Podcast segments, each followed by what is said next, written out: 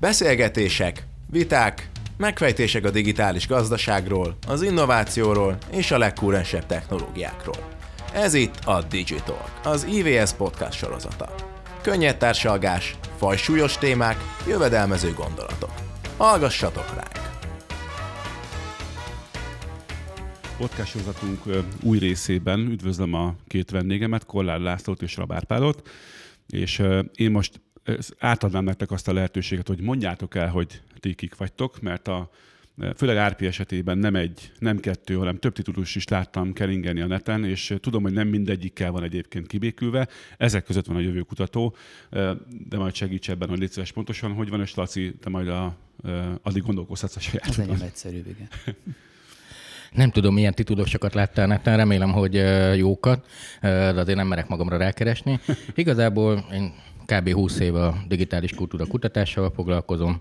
BME-n egy tanszéken dolgoztam, sokáig a kutatóintézetben vezettem, most a Corvinus Egyetemen tanítok, e-bizniszt, és a Nemzeti Közszolgálat Egyetemen pedig kutatok információs társadalmat. Emellett mindenféle ilyen informatikai cégekben szoktam dolgozni, meg ilyen szakértői tanácsadásokkal. A jövőkutató szó, az a, szeretem olyan értelemben, hogy szép szó, azt nem szeretem, ha rám mondják, én egyrészt nem vagyok az olyan értelemben, hogy van egy ilyen szakma, van egy ilyen tanszék, van egy ilyen tantárgy, vannak ennek módszertanai. Én szélesebben vagy egy kicsit másképp szoktam gondolkodni, inkább trendkutatónak szeretem magam nevezni, ami igazából azt jelenti, hogy én nagyon sokat foglalkozom a múlttal, az emberek megértésével. Engem leginkább az izgat mindig, hogy hogy működünk ma, mit változtatott rajtunk ez a digitális technológia, és miért csinálja magával az ember. És akkor persze spin-offolom jobbra-balra, van, amikor eladom, mint egy cégterméket, van, amikor beszélgetek róla, néha meg halára untatom a barátaimat, szóval inkább nem keresek rá, hogy miket találtál rólam. Akkor a hallgatókra bízom egyébként, hogy akkor ők hova osztanak be téged ebben a beszélgetésben. Laci, te mit mondanál magadról? Hát Kolar László villamosmérnök jelenleg egy kereskedő bankban projektvezető, viszont megtetszett a jövendő kutató tevékenységet, ugye az egyik legelhíresültebb mondása, vagy Maci Lacinak, vagy, vagy Niels Bornak tulajdonítják, hiszen a predikció egy nagyon nehéz pálya, különösen, hogyha a jövőre vonatkozik, tehát így láthatomban is tisztelek ezért a feladatért. De valahol mégiscsak jött ez a jövőkutató címke, ezt nem te, magad, nem, nem te találtad ki magadra, nem, hanem, nem, hanem nem. ezt valaki rád akasztotta. Csak azért feszegetem ezt, mert most, most is azért valahol azért erről fogunk beszélni, vagy a várható trendekről? Persze, egyrészt a kutatóintézetünk azzal foglalkozott, az elején azt a feladatot kaptuk, mondjuk meg mi lesz 5 év múlva, 10 év múlva és 15 év múlva. Tökre örültünk, mert akkor 5 évig nyugi van, de mivel 16 évig működött a kutatóintézet, így mindegyik jóslatunkkal szembenéztünk, egész jól lehet azért látni. Tehát sokszor jobban lehet látni, mint gondoljuk, néha meg tényleg nem lehet megjósolni. Nyilván engem is ad izgat, hogy mi fog történni. Most egy cég megrendel tőlem valamit, akkor termékszinten érdekli. De engem az izgat igazából, hogy merre haladunk és miért. Mindig ezt feszegetem, hogy, hogy mi lesz. De ezt csak úgy tudom csinálni, hogy megértem, hogy most mi történik igazából, mélyre hatolni a dolgoknak, és nagyon szeretem megismerni az embereket. Én mindig kultúra szinten foglalkozom, nem egyéni pszichológiai, nyilván van egy ilyen vonal is, hogy mi zajlik a fejekben, de de azt, hogy merre áramlunk, hogyan hozzuk a döntéseinket, hogy programozzuk újra önmagunkat, ennek milyen hatása lesz, ez, ezt valahogy nem tudom megunni. Ez azt is jelenti akkor, hogy a, ha jól vettem ki, már pedig valószínűleg igen, hogy te üzleti célú tanácsokat, meg stratégiákat is adsz, illetve alkotsz, ezt jól értem? Persze, nyilván csinálunk ilyet, és a kutatóintézet, ahol dolgoztam, az egy for-profit intézmény volt, tehát mi nem, mi a piacról is éltünk, úgyhogy ennek megfelelően mindenkinek volt alapkutatása, ami érdekelte, de mindig le kellett tudni fordítani arra, hogy oké, okay, de ki fog ezért fizetni, és most nem azért, hogy jaj, jaj, gazdagok legyünk, hanem hogy ez egy kicsit egy ilyen mérték, hogy ki az, aki hajlandó a saját pénzéből azért adni, hogy meghallgassa azt, hogy te mit mondasz a jövőről, és utána visszajön. Mert ezek szerint bejött, mindegyik megrendelünk visszajött, úgyhogy tök jó. A Laci esetben pedig, a, hogy az megelőző beszélgetésben is említettem, a, a Datarena konferenciát hoztam föl e, azt a pontot, vagy a, a, azt a pillanatot, amikor arra gondoltam, hogy nektek le kéne ülni egy asztalhoz. E, nálad az honnan jön ez a feszegetése, pontszolgatása azoknak a digitális társadalmi folyamatoknak, ami mostanában körülöttünk zajlik, és amit annyira nehéz egyébként szerintem megfogni, majd nyilván erről fogunk beszélgetni, hogy hogyan lehet tetten érni merre megyünk, pontosan milyen hatással van ránk. Ez nálad? Ez egy személyes érdeklődés? Van egy személyes indítatása, így van. Nekem van három, 18 és 22 év körüli gyerekem, és egyrészt ezeket zömében nekikírom ezeket az előadásokat, és utána időnként van egy olyan érzés, hogy egy kicsit bővebb hallgatóságnak is érdekes. Milyen Elő... szerencse, hogy még más is meghallgatja szívesen. Igen, sok esetben van egy olyan érzésem, hogy az ő torkukon lehet nyomkodni a legnehezebb, tehát az, hogy fél órát rám szálljanak és meghallgassanak, az már egy fegyver. De ez tényleg így működik, hogy te mondod, gyerekek, akkor üljetek le, gyerekek, szívesen. Kvázi igen. Azzal, Apa prezentálni fog. Hát gyakorlatilag monitorig nem cibálom el őket, de igyekszem őket. Következő volt egy nagyon érdekes felismerésem. Adott egy, és itt most az apai büszkeség zárójelben, megműt egy lovat, tehát gyakorlatilag állatorvost a hallgató, de már a végzés közelében, de amikor arról van szó, hogy az autó egy kilométerre futó költsége mennyi, akkor az amortizáció fogalmát nem ismeri. Mm-hmm. És mhm. akkor úgy akartam fel, hogy hú, ez így nem lesz jó. És valahányszor, és ez most itt nem egy, nem egy a középiskolai oktatással szembeni kirohanás akar lenni, csak olyan szintű fehér foltok vannak a térképen, amely, amely gáz. Mm.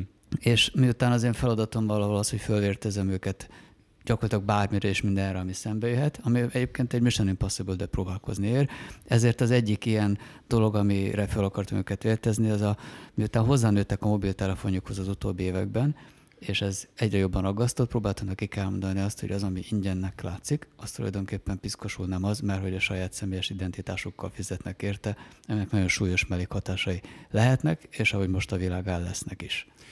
De ebből már látszik azért, hogy a Lacinak van egy, van egy elég erős vélemény egyébként erről, majd ezt, erről is beszélgetünk, a, és semmit nem akarok senkinek nekiugrasztani, de az egy alapvető kérdés, hogy ti, ti ketten alapvetően digitális pessimisták vagy digitális optimisták vagytok, és rátok bízom azt, hogy ezt hogyan értelmezitek.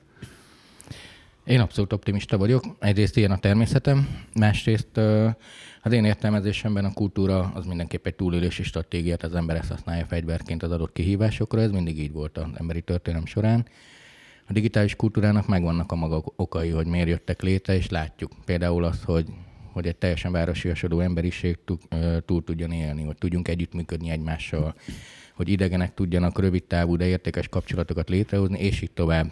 Nyilván egy nagyon széles terület, és vannak negatív vagy pozitív részei, nem ilyen úrá optimista vagyok, a jaj, jaj, minden jó, de én úgy állok hozzá, hogy félni nem szabad, mert a félelem az csak leblokkol. Meg kell ismerni, tudom, hogy milyen hatásai lehetnek, akkor azok ellen felvértezem magam, körülbelül, mint a közlekedés az autóban. Nyilván figyelek, hogy nem menjek neki különféle tárgyaknak vagy puha testűeknek, de amúgy megyek és vezetek, tehát hogy ez rendben van. Ugyanilyen a digitális kultúra is, beszélni kell róla, meg kell ismerni, meg kell érteni.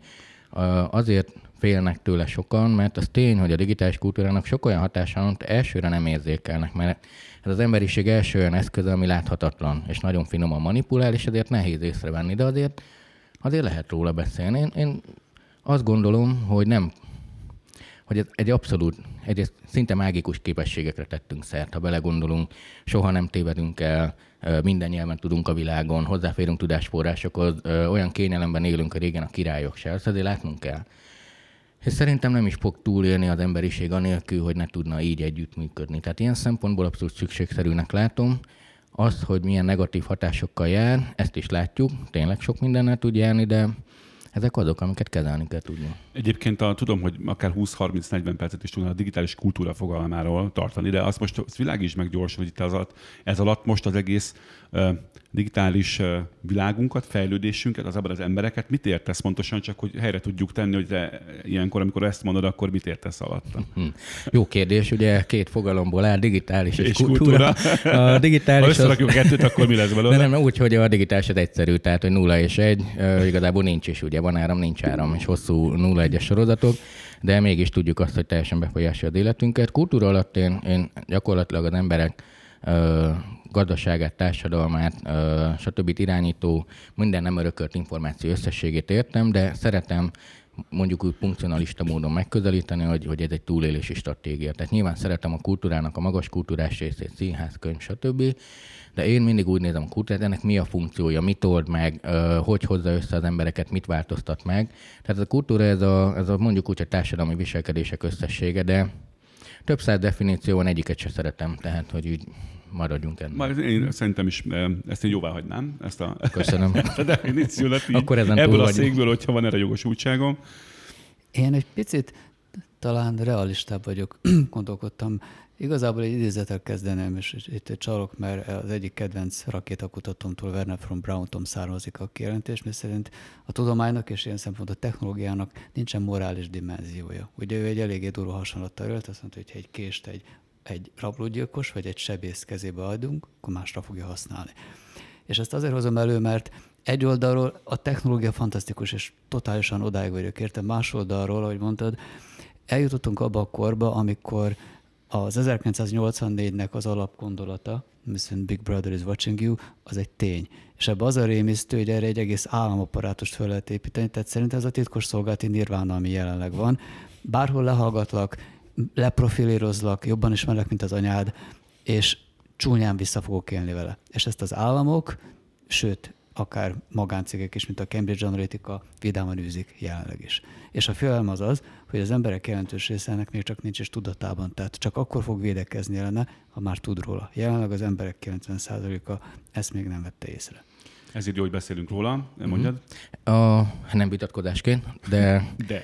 De. De, igen, az mindig jó az a de. Már jól érzem magam. Főleg már egy, egy, egy nőnél lehet érezni, amikor elkezd egy mondatot, akkor tudod, hogy a közepé lesz egy de. Nálam is lehetett érezni. A kultúra szerintem mit lép be? Tehát egyrészt, hogy az emberek tudnak-e róla vagy sem, azt látjuk egy nemrégi uh, magyar reprezentatív jó kis kutatásból, nagyon rég volt ilyen Magyarországon, de nemrég csináltunk egyet, hogy az emberek azért érzékelik, tartanak például a közösségi médiától, de használják.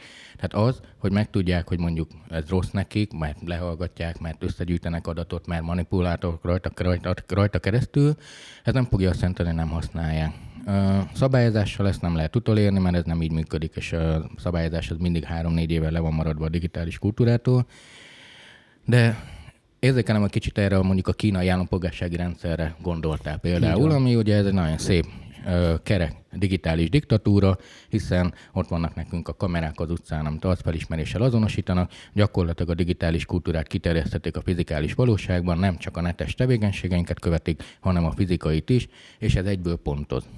Ez egy rémálomnak hangzik, ugye, elsőre. Szerintem az is. És az is, mert diktatúrára használják, de azért diktatúra, mert nincs választásunk, vagyis hát a kínaiaknak ők ebben vannak.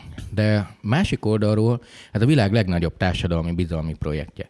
Tehát most itt az van, hogy mondjuk állok a dugóban a városban, mindig van egy okos, aki elmegy a buszsában mondjuk. Az az 50 ember, aki ott ül, abban a pillanatban baleknak érzi magát. Ú, hát ő megcsinálta, én nem, én miért nem, stb. Nő a társadalmi szemét, és így tovább. Kínában ez megtörténik, abban a pillanatban lemegy a pontszáma, mert ugye be van kamerázva az egész. Éjszaka haza tud sétálni. Gyalog átkelően megy egy gyalogos, nem lassít le az autós, úgy lemegy a pontszáma. Rengeteg idegen ember él egymás mellett, akik nagyon különböző tehát nincsen már egységes értékrend, ugye, nagyon különböző játékok mentén mennek, ahol, ahol nagyon mások a határok azért, hogy ki milyen közel lép a másikhoz, vagy akár ugye itt rémtörténeteket is lehet olvasni a Budapest éjszakában is akár.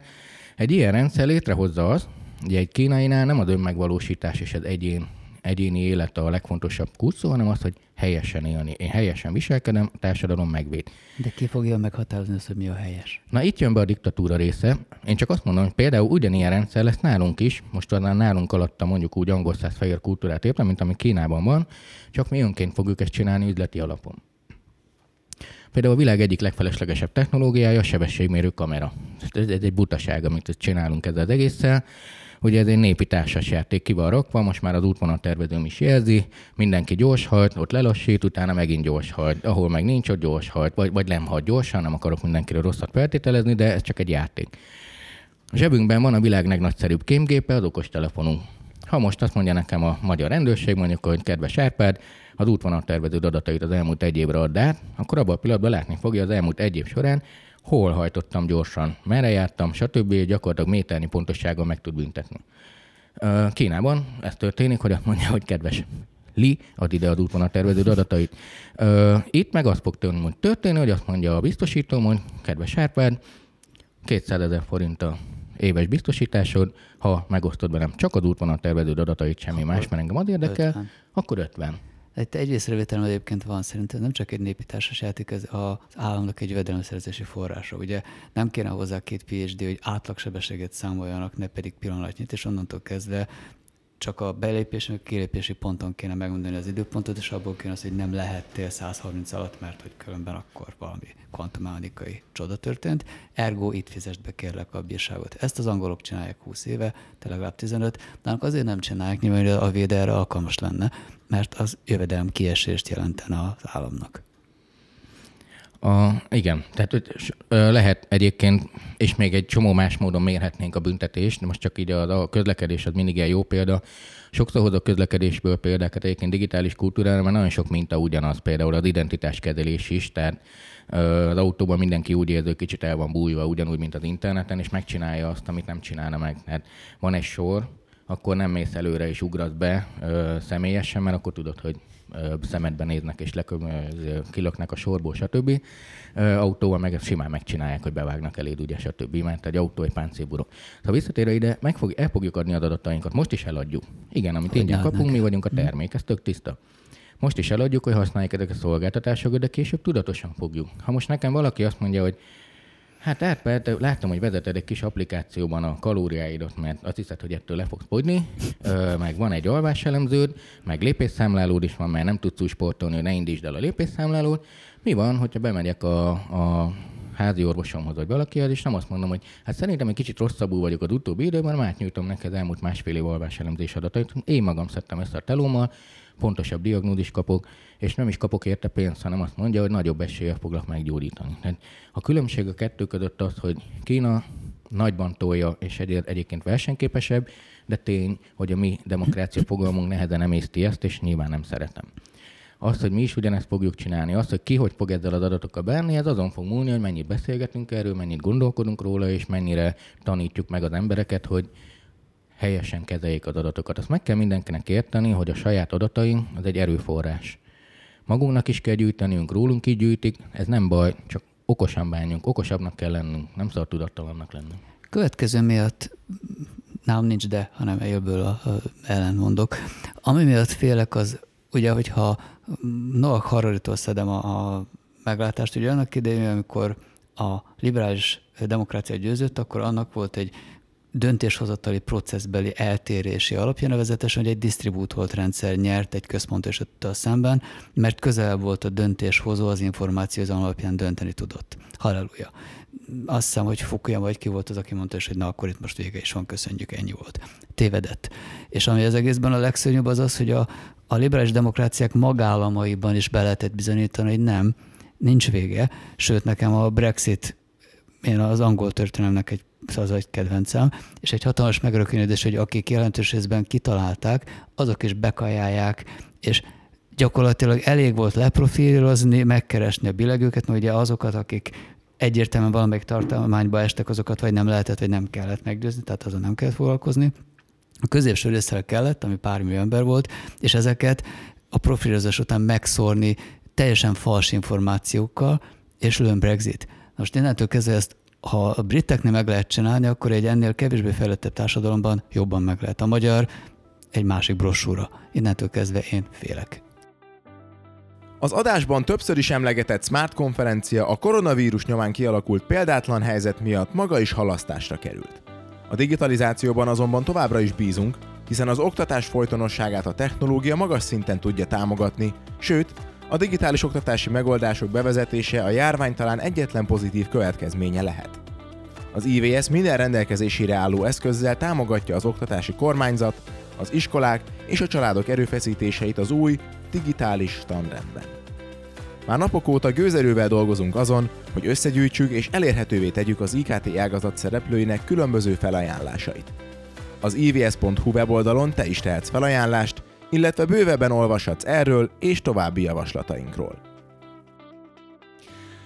Tényleg pont eljutottunk arra a társalgási, meg, meg ö, témai mélységre, amikor már a, a bizalom kérdését szerintem elő lehet itt hozni. Már most is erről beszélgetünk, ö, így úgy amúgy. Ö, hogy ezt valamiféle kérdésé is fordítsam, az érdekelne, hogy arról mit gondoltok, hogy azt csak én érzem vagy mi érezzük-e, hogy ma sokkal nagyobb hisztéria, esetleg feldultság van azzal kapcsolatban, mennyi minden vesz bennünket körül, mennyire gyorsan pörög a világ, mennyire nehezen lekövethető, vagy ez valószínűleg minden ipari vagy képi egyéb forradalom kapcsán, és idején is ugyanígy volt.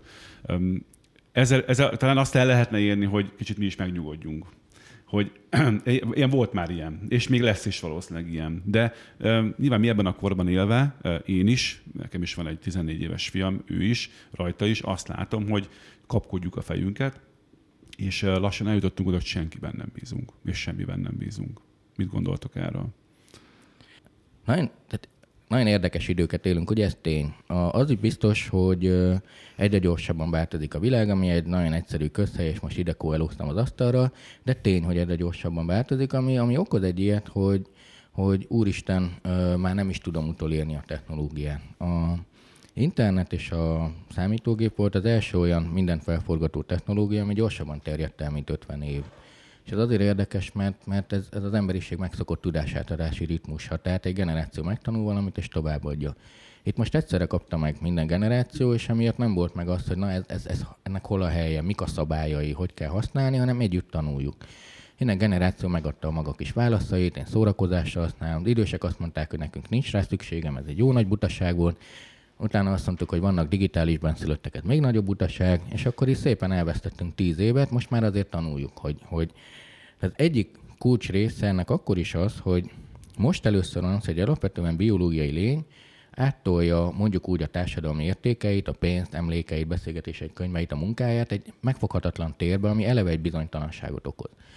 A másik, hogy mivel nagyon sokan vagyunk, és városi környezetben vagyunk, illetve nagyon elterjedtek az atipikus munkavégzések, családmodellek, tehát itt nem csak az internetről van szó, emiatt nagyon-nagyon összetetté vált a világ. Régen száz változóval leírtunk egy ember életét, most meg 2000-re kell leírnunk. Hát nagyon összetett.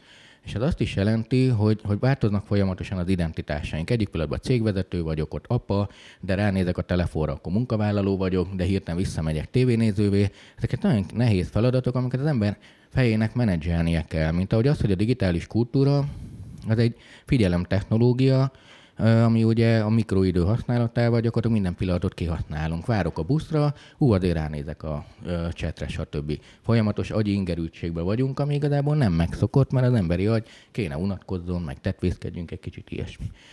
És ezért nagyon sok emberben van egy bizonytalanság vagy félelem, de ez, ez, ez csak technológia megtanulás. Hogyha de a bizalom az valóban egy kulcskérdés, mert most már nagyon sokszor idegenekkel érintkezünk, és nagyon sokszor közvetítő felületen keresztül, a legtöbbször egy digitális layer, ami azért érdekes, mert hogy, mert hogy ezt meg kell tanulni, mert nem tudom, mi van mögötte. Egy egyfős, ö, teljesen elszállt egyház ugyanolyan jelentőségteljesnek tud tűnni az interneten, mint egy ö, történeti egyház a sok templomával és sok papírval, mert nagyon jó weblapot csinál ugyanígy egy bizniszben, bármiben. És most tanuljuk, csillagok alapján kiválasztjuk, melyik szálloda a jó, de tudjuk, hogy ez manipulátor, de megtanuljuk az ellenstratégiát, de valaki megint visszamanipulál, ezért a bizalom valóban kulcskérdés. Pont ebben a felmérésben ezzel, pont ezzel foglalkoztunk végig, nagyon sokféle oldalról közelítettük meg. Azért sem egyszerű kérdés, mert, mert ez nem úgy van, hogy az emberek bíznak a digitális kultúrában, vagy sem. Sőt, ha megkérdezem, hogy a közösségi médiában bízik, akkor sem egyértelmű, mert mondom, hogy Félsz tőle? Hát nem szeretem.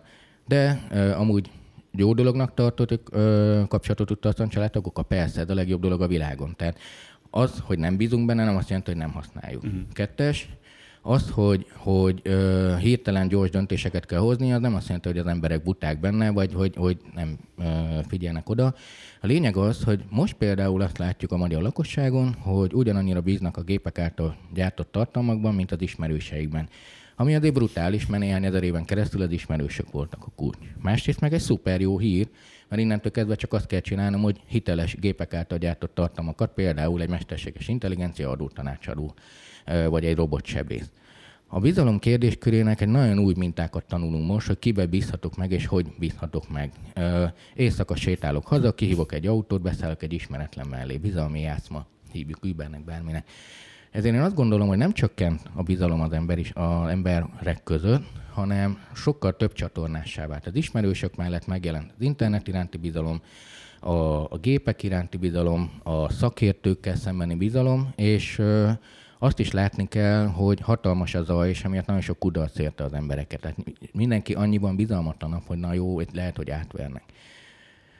És tényleg befejezve, mert hosszúra nyúl, de hogy, hogy mi magyarok ebben viszont nem vagyunk jók. Nem magas szintű az információs írástudásunk, sokkal inkább Már gyanakók nem vagyunk, vagyunk. jók, tehát hogy a, a, a értelmezésébe a dolgoknak, igen, a megértésében. Igen, igen. tehát a, a bizalom kiépítése, ugye a bizalom az az a folyamat, amikor azonosítom a problémámat, megtalálom rá azt az embert, aki meg tudja oldani, és megoldjuk együtt. A bizalom igazából ez. Most uh-huh. így persze van egy szeretet része, meg mosolygunk, de, de most funkcionalista antropológusként. Mivel, hogy nem tudunk jól keresni, nem tudunk jól kritikusan gondolkodni, nem e- teszteljük le azt, amit elsőre kapunk, emiatt nagyon sok embert kudarcér a bizalom terén átverik. Most ezt így nem tudom máshogy vagy rosszabban mondani. Úgyhogy nagyon fontosnak tartom a magyar társadalom, hogy hogy lehetne a bizalmat növelni. Biztos, hogy nem úgy, hogy azt mondjuk nekik, hogy figyú, bízzál már, Uh, hanem működő szolgáltatások mentén, sikerek mentén uh, szerintem menni fog. Én nem látom alacsonynak a bizalmat, sőt, sokszor azt látom, hogy az emberek túlságosan is bíznak. Mm. Azt gondolom, hogy a kettő egyszerre van jelen, és ami érdekesben, azzal teljesen egyetértek, hogy bizalom nélkül nincs együttműködés, együttműködés nélkül pedig nincsen tehát az egység, az egyénnél nagyobb erőforrást igénylő feladatok megoldása alkalmatlanak abban a pillanatban, ha nem tudsz egy csapatot, egy csoportot mögé tenni. Másodról itt egy dolog jelentősen megváltozott minden korábbi forradalomhoz képest, nevezetesen most van először az a pont, amikor azok az attribútumok, amelyeket idáig az emberrel asszociáltunk, kreativitás például, azok egyre kevésbé az emberre, vagy csak az emberre jellemzőek, és ebben az lesz a döbbenet, hogyha a, egyébként megbízol benne, és pont olyan a hangja, mint egy embernek, de egyébként ez egy gép, és az a gép valakinek a tulajdonában van, akkor innentől kezdve a manipulálási lánc folyamatnak a hossza rövidül magyarán direktebb módon lehet manipulálni, és fognak is vele élni. Én speciál rendkívül módon utálom, hogy manipulálnak, miközben nap mint nap valahányszor elérek, utolérek valakit, aki manipulál, akkor tudom megszabadulok. Ennek egyetlen egy baja van, egy idő után szép lassan egy üres térbe kell, hogy helyez magad, elmész protonmérre, letitkosítod még a WC láncot, és tehát gyakorlatilag egyre jobban védekezel, a gyerekeknél is túlfaktor authentication van minden telefonon. Elmagyarázom nekik, hogy legalább arra vigyázzanak, hogy, hogy az identitásukat ne lopják el, de a manipulálásnak való kitettségi szintjüket nem tudom csökkenteni.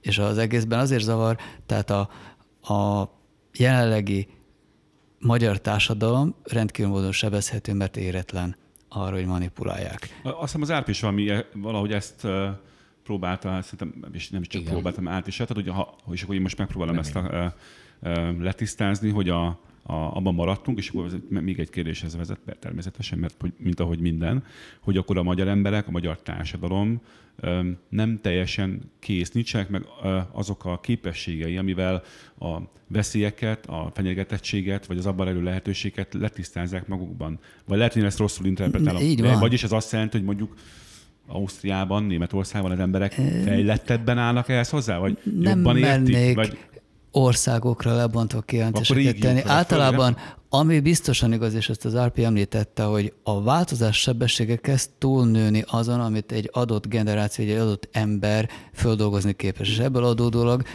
nagyjából ez egy elbukott meccs az a változással szemben, az adott egyén szempontjából. Tehát én speciál már rég belágtam, hogy elbuktam. Itt említette az édesanyám, ő az igazi Ludita Lagard volt, tehát ő, ő vadul tiltakozott még a mobiltelefon ellen, és aztán belekényszerült szegény, de az is egy fegyvertény, hogyha a jó gombot nyomja, amikor föl kéne venni. És innentől kezdve sejtem azt, hogy majd jön egy újabb kanyar, amikor én leszek a Ludita, és ott fogok nézni, hogy ezt már megint miért. És mindez 50-60 éven belül. Amit egyébként említett, ez teljesen igaz, hogy korábban mondjuk egy gőzgép elterjedéséhez kellett mondjuk 80-100 év, a rádió az mondjuk 80, lehet még annyi se. Itt valamilyen penetrációt kéne mondanom, de nem tudok. A mobiltelefonoknál van mondjuk 7 milliárd ember, és ebből 3,5 milliárdnál már van. A, a mobil technológia 15 év, mobil internet 5 év, a világon leggyorsabban elterjedő technológia Pornhub volt, az néhány óra alatt terjedt el a világon, a vasút meg 125 év alatt, tehát így gyorsult az egész. A... Bocsánat, ezt most légy mondd el még egyszer. A, csak hogy, hogy milyen sebességet nem, nem, a, a, mi volt a leggyorsabban elterjedő? A Pornhub nevű. A Pornhub. Pornhub. De az nem egy technológia, hanem akkor a Hát egy, egy, egy technológiának hívhatjuk, igen, de vagy szolgáltatásnak bárminek. A lényeg az, hogy az, hogy a világon országának 80%-ában elkezdik használni, az ilyen gyors. Ez azért érdekes, mert valóban itt lehet definíciós játszmákat játszani, de az, hogyha most megjelenik valami érdekes dolog, és az embereknek tetszik, akkor az nagyon gyorsan el tud terjedni. Uh, ami nem azt jelenti, hogy, hogy az Airbnb kezdeti története olyan egyszerű volt, persze, hogy hú, hát nekem is lett volna ez az ötletem, hogy hát lakásokat adok ki, és most milyen jó milliárdosok. Azért, ha megnézzük az Airbnb történetét, ott azért látunk több év küzdelmet és egy csomó szürke hekkelését is a rendszereknek, hogy sikeresek legyenek, mint minden vállalkozó. Az előbbi azért azt se felejtsük el, hogy ezeket önkéntesen használjuk. Általában a kultúrában úgy működik, hogy van egy széles eszköztár, és abból kiválasztom az, ami nekem tetszik. Amikor az internet elkezdett terjedni Magyarországon, tök sok stratégiát írtunk arra, hogy hogy lehetne terjeszteni, mert hogy nem, nem akarják a magyarok használni akkor voltak ilyen stratégiák, hogy hát az internet nagyon jó, mert távoli amerikai könyvtárakat el tudsz élni rajta. Hát valamiért nem történt meg a tömeges ráugrás. Amikor megjöttek a közösségi oldalak, akkor hát az internet az, ahol megtalálod a régi ismerőseidet, bam, mi fölmentünk, imádjuk a közösségi médiát. Kóriában ugye a StarCraft nevű számítógépes játék volt ez a killer application, ami megmozgatta az egész társadalmat és fölvitte az internetre. Szóval különböző történetek vannak. A lényeg az, hogy most is lehet az, hogy nem használod a közösségi médiát. Nyilván úgy érzed, hogy kimarad sok dologból, ez, ezen el lehet vitatkozni. Az, hogy mondjuk ha figyelik az tervező adatait, akkor megteszem, hogy nem használok tervezőt, és kész. Tehát, hogy lehet védekezni. Kérdés, hogy mit nyerek vele, vagy mit veszítek. Amikor most elveszük a telefont valakitől, nagyon sok ilyen kísérlet van. Milyen mit csinálsz, hogyha két hétig nincs nálad? Nem az szokott a gond lenni, hogy úristen, én megőrülök, habzik a szám, hanem az, hogy kiesek a társadalomból. Lemaradok dolgokról, nem tudok velük beszélgetni, mert valóban az együttműködés a kulcs. Ennek az ára az, hogy a viselkedésünket eladjuk, de ez, ez, ez, ez Különböző módon lehet ezt kihasználni, amiről te beszélsz, az identitáslopás, az, hogy véded a telefon, stb. magas szinten, és ez tök jó egyébként, hogy így csináltok, az már, az már ugye a konkrét bűnözés elleni védekezés. Most az, hogy valaki azt mondja, hogy ingyen odaadok neked egy szolgáltatást cserébe, személyre szabott reklámot kapsz, ez nem bűnözés, ez egy üzleti modell, amiben elvileg nincs rossz.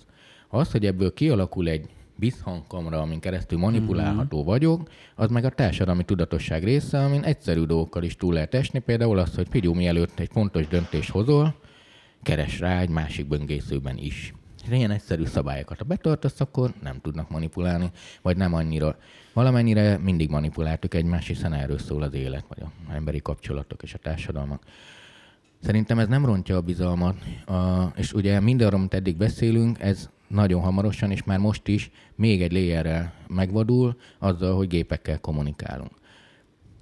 Most az látszik, hogyha ezt jól kommunikáljuk és jól csináljuk, ez növelni fogja a bizalmat. Mondok egy példát.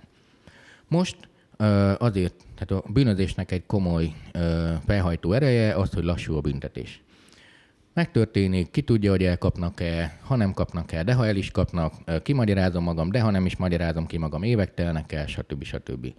Egy elképzelt jövőben lehetséges az, hogy mondjuk elkapnak, mert mondjuk a telefonomon keresztül sikerül rögzíteni a dolgot, besétálok egy szobába, ahol robotbíró van, aki percek alatt meghozza a döntést, mert végputja az egészet. Én ugye belebeszélve egy mikrofonba megteszem a tanúvallomásomat, sokkal pontosabban meg tudja mondani, hogy hazudik-e, mint az emberek mm-hmm. megmondanák, ezek működő technológiák, használják egy bíróságokon, elmondom az én verziómat, a másik elmondja az ő verzió, ez 10 perc múlva kijövünk a bíróságról, és már le is vonták a bankszámlánkról a büntetést.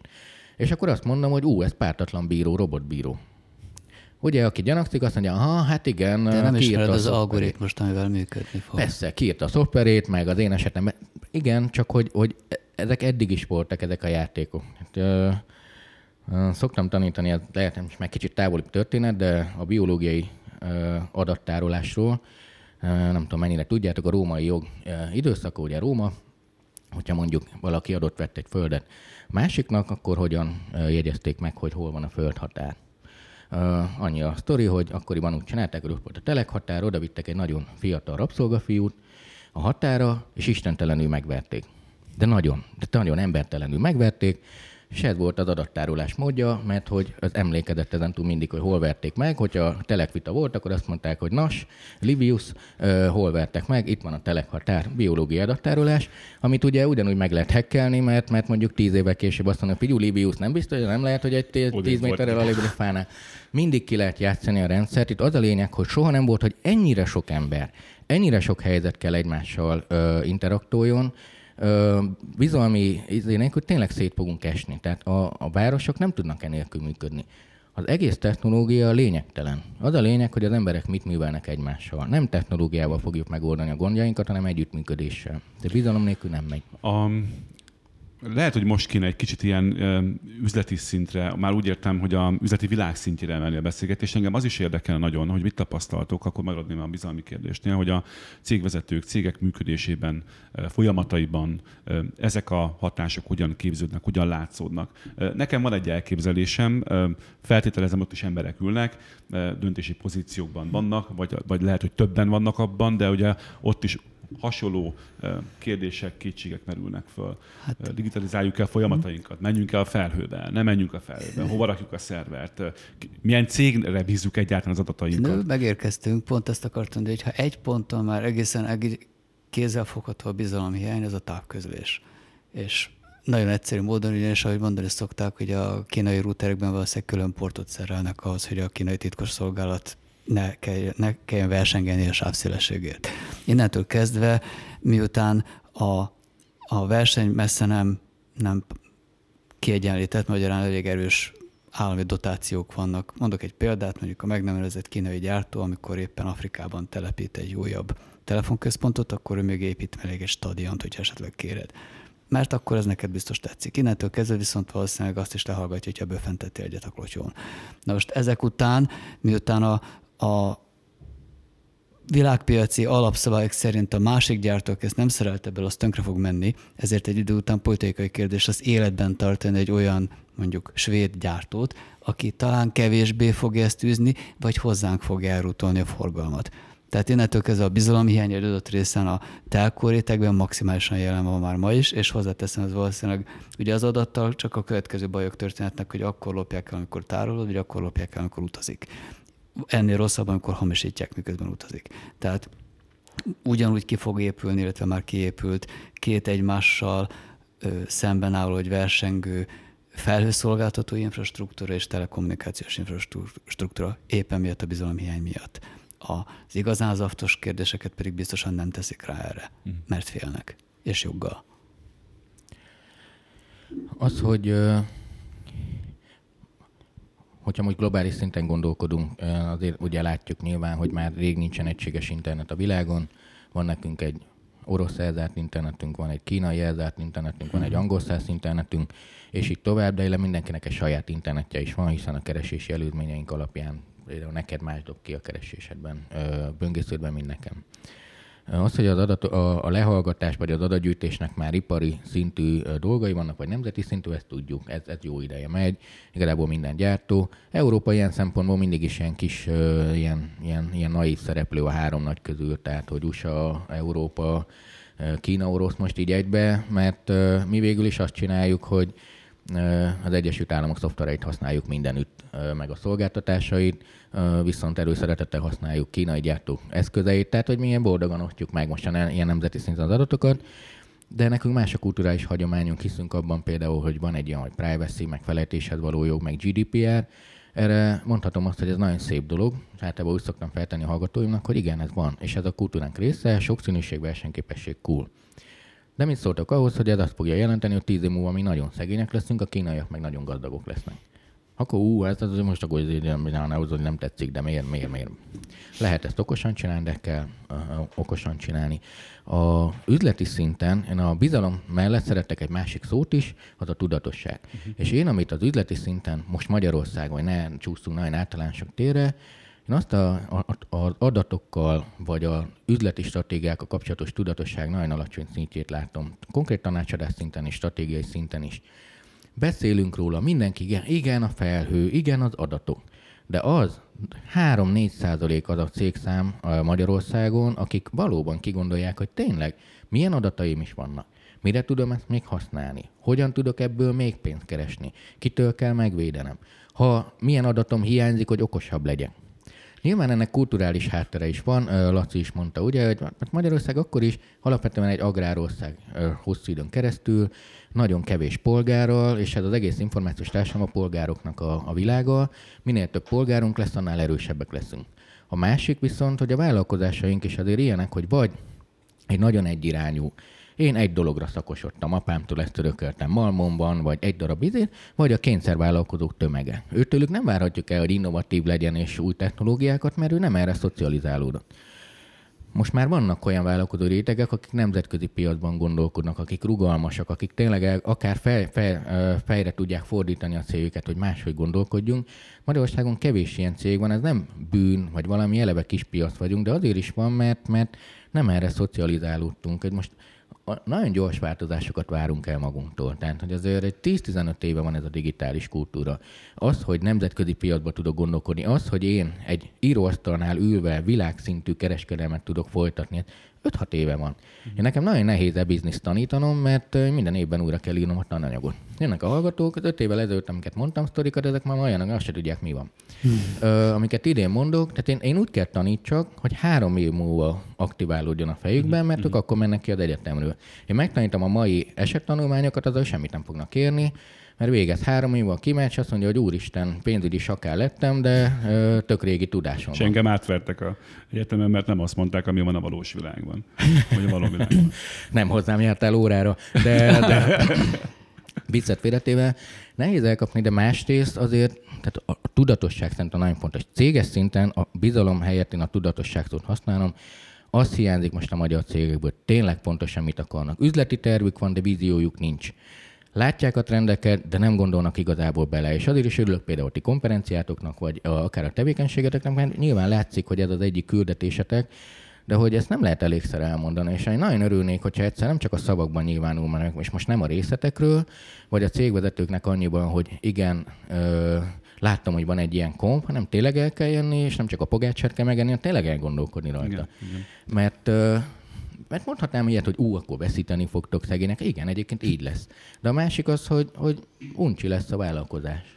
Nem lehet egyébként, hogy ez valamilyen szinten generációs problémakör? Tehát, hogy a, a, a most azokkal a cégekkel, akikkel ti nap mint nap kapcsolatban vagytok, meg mi is, ott ugye egyszerűen el kell jönni annak a generációváltásnak, akik most, most viszik oda a tudást, vagy majd viszik oda a tudást, és már tudatosabbak, ahogy te mondtad, és és ugye édesapáink, nagyszüleink bizalmatlanok, mégiscsak visszahozom ezt a szót. Lehet, hogy ez egy nagyon leegyszerűsítése a dolgoknak, de valahol erről is lehet esetleg szó. Azt gondolom, hogy ez részben azért jelen van, és tudom, hogy egy nagyon elcsépelt kérdés, de most egy olyan 5-10-15 éve van az első olyan generáció, aki már húzamosabb ideig élt külföldön, mielőtt hazajött volna. Tehát egyrészt látott mást is, nem csak azt, amit az előbb az Árpi leírt, tehát nem csak a magyar ugart ismeri. Nem mellesleg nem kötődik a magyar nyelven elérhető információkhoz, mert hogy megért mást, és innentől kezdve egyébként ez az internetnek egyik óriási előnye, amit hozzáteszem, nagyon nagy értékelek, hogy ki tudom kerülni a magyar médiát, mert nem hiszek neki. Viszont az előző, persze aztán felvetődik a kérdés, és miért hiszek a BBC-nek, amikor valószínűleg az is manipulál. De egy dolog még itt előjött, amikor amit feszegettünk, hogy a technológia az milyen társadalmi méretű torzulásokat, illetve visszarendezéseket okozhat. Közben előástam az egyik kedvencem, ezt Roderick Strillmannak hívják, ami azt mondta, hogy egyszer nem lehetsz egy mély gazdasági integráció része, nem lesz nemzetállam, és nem lesz demokrácia. Ebből a háromból kettőt választhatsz. Most a, az, amit az előbb az RP elmondott, látom az arcodon, hogy nem értesz egyet. Nem. Az, ez, de ez jó tök jó. De Innentől nem kezdve, amitől tartok, az az, hogy általában a gazdasági integrációt nem tudja nem választani, különben, hogy mondtad, elszegényedik. Abban a pillanatban, hogy ezek után még erőlteti a nemzetállamot, akkor viszont a harmadik kiadódik. Annak pedig én nem örülök. Persze, kit érdekel. Na, cáfolj. Nem is az a lényeg, hogy egyetértsünk, sőt, a, az, hogy majd kinek hisznek, azt majd eldöntik, de nem, csak viccelek. Az, az, a, tehát most azért kicsit azt érzem a részedről, hogy igen, ö, kiválasztom, hogy ki manipulál, ki nem, és nem hiszek egy csomó mindenkinek. Ez egy ideig nagyon jó, és a te esetedben jó, mert egy értelmes, művelt, gondolkodó ember vagy, de amúgy társadalmi szinten ez nem működő stratégia, mert ez csak oda vezet, hogy mindenkivel szemben bizalmatlan vagyok mindenki manipulál.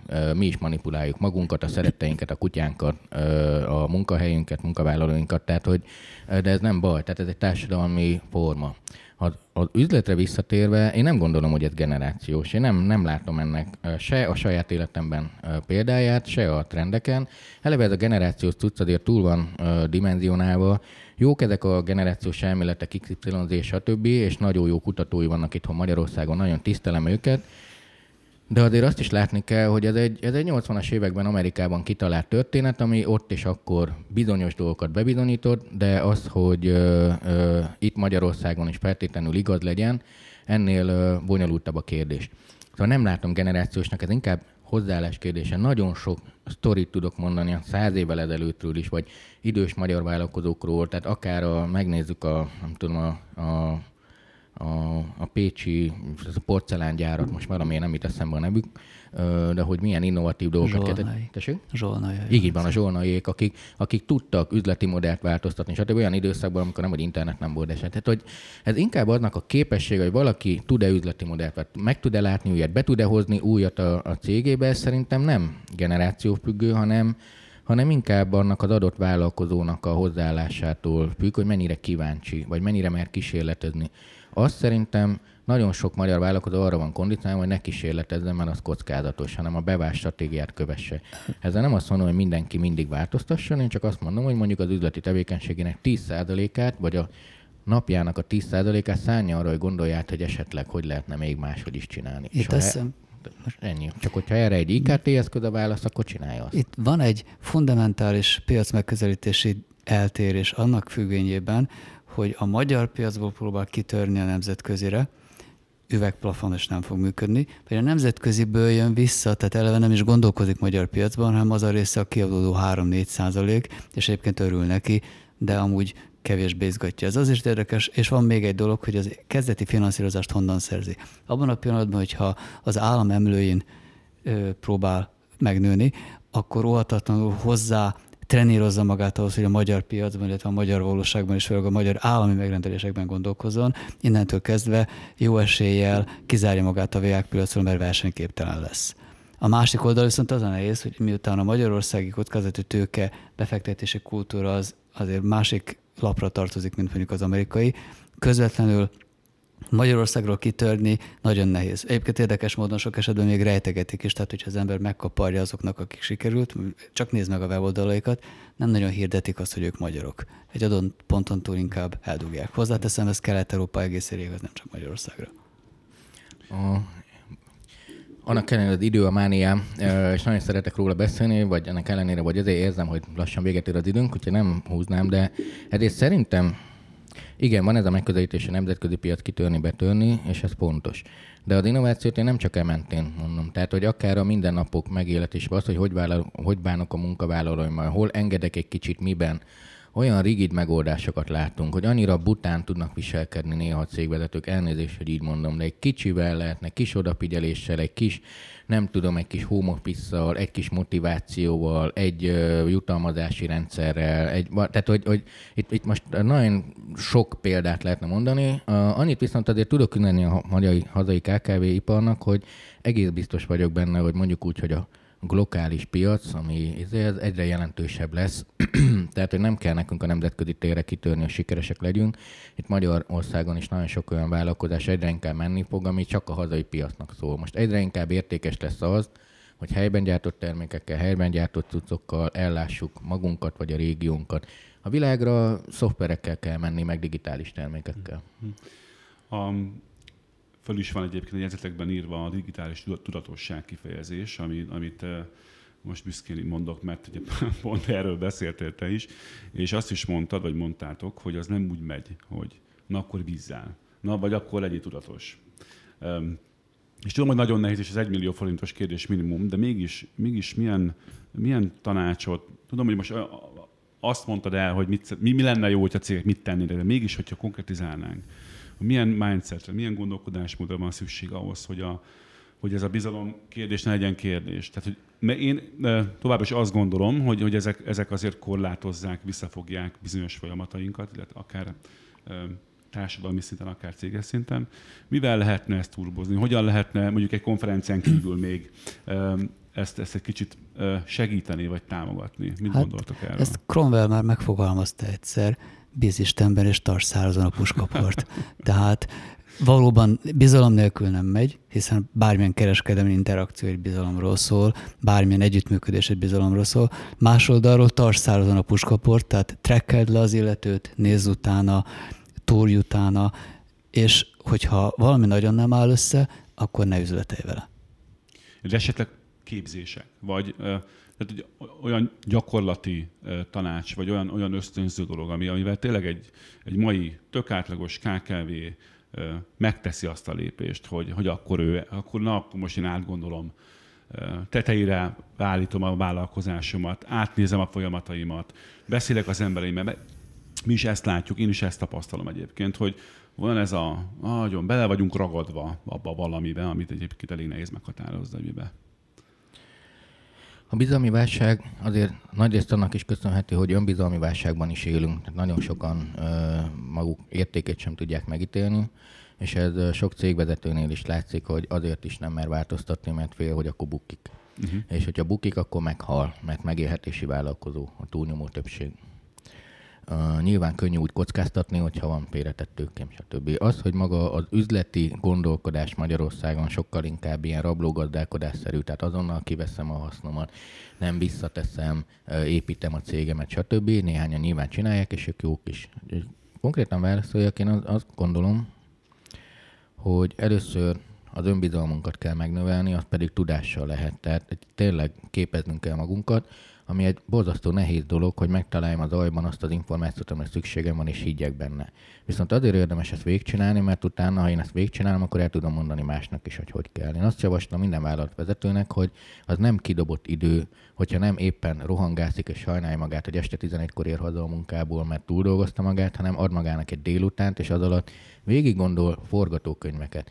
Mi történik akkor, ha mi lenne akkor, ha az együttműködés sokszor azért nem működik a cégek között, mert féltjük egymástól a pénzünket, meg a nyerességünket. Általában azt látjuk, hogy ez működik. Én azt tudom javasolni, hogy magukon végezzenek képzést és gondolatkísérleteket. Nem baj, ha az a válasz, hogy ez nem jó így, mert akkor, akkor jó, akkor most jól csinálod.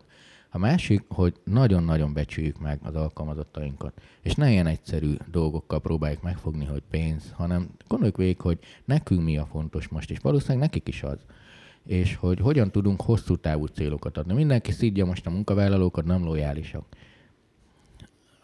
Persze kevésbé lojálisak a digitális korban, de, de azért nem lojálisak, mert nem adunk nekik hosszú távú célokat. Például a képzés lehet egy hosszú távú cél. Például azt, hogy érdekelté teszem a cégben, lehet egy hosszú távú cél.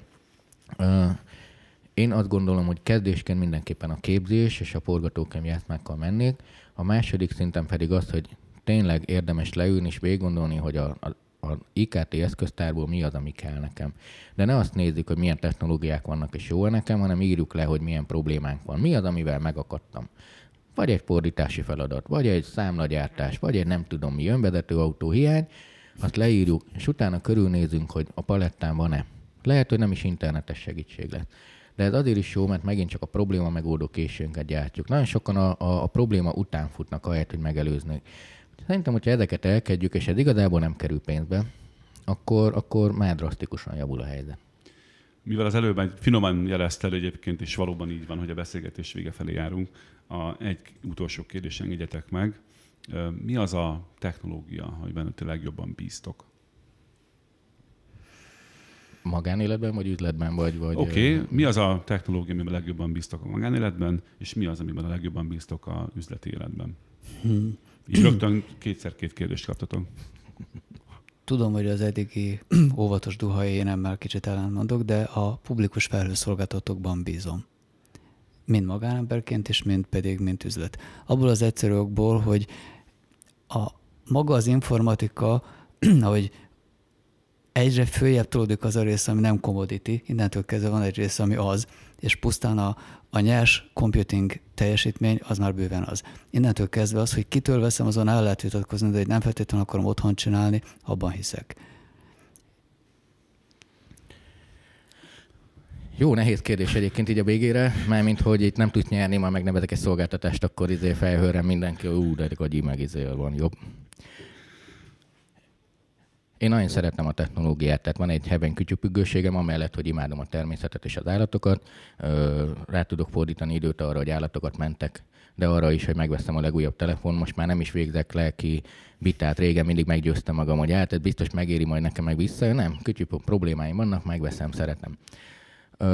Én az okostelefon, mint technológiát tartom a legfontosabb társadalomformáló erőnek, és nagyon szeretem mert azon keresztül tudom azokat a képességeket elérni, amikre szükségem van, vagy más emberek, vagy tudás, vagy connection. Imádom. A, és ezért bízok is benne, mert én használom. Nyilván erre költök is, és én is szoftveresen, stb., de én nagyon szeretem a magánéletben. Üzleti életben általában én is azokat a megoldásokat szeretem, amik időt rövidítenek le. Én azt gondolom, hogy, hogy és az időlerövidítés alatt pont az együttműködés idején. Most például, és ha az intelligenciánál tartunk, eszméletlen dolog az, hogy mennyi ideje megy el a vállalkozásoknak meetingekre, izébizékre, több órás megbeszélésekre, amikor egy közös dokumentum szerkesztésben sokkal jobb hangulatban negyed annyi időt megcsináljuk. Tehát azok a megoldások, és ezek igazából legtöbbször vagy ilyen csoportmunka szoftverek, vagy felhő megoldások, ahol együtt tudunk dolgozni, én ebbe hiszek. Kell a megbeszélés nyilván, de amikor együtt dolgozol, az sokkal felemelőbb mindenkinek, és sokkal kreatívabb, azokat nagyon szeretem. Aztán, hogy ezek közül épp melyik, mindig kísérletezek. Tehát én, én nagyon minden, amiről hallok, kipróbálom, letöltöm, föltelepítem, megvannak a bevált szoftvereim, de mindent meg is nézek. Nagyon szeretek játszani, szóval elég sok innen töltök a kütyük de lényeg az, hogy a munkában a csoportmunka megoldásokat szeretem nagyon, magánéletben okosteló az szerintem egy tök jó technológia. Én abba bízok, hogy, a, hogy egyrészt sok, talán sok, elég sok kérdése, jó kérdésekre azért adtunk választ, és tisztáztunk pár dolgot. Abba is bízok, hogy a, a Smart konferencián mindeketőtökkel fogok találkozni, abban meg főleg, hogy a hallgatóság közül is elég sokan el fognak jönni, és kedvet hoztunk nekik erre. Köszönöm, hogy itt voltatok. Rab Árpád és Kollár László volt a vendégünk. Viszontlátásra, sziasztok! Sziasztok! Ez volt a Digitalk, az IVS podcast sorozatának legfrissebb kiadása. Ha mindent tudni akarsz a digitális gazdaságról, az innovációról és a legújabb technológiákról, akkor kövesd a műsort az IVS platformjain. A műsorral kapcsolatos észrevételeket, ötleteket a digitalk.ivs.hu e-mail címen várjuk. Hamarosan újra találkozunk.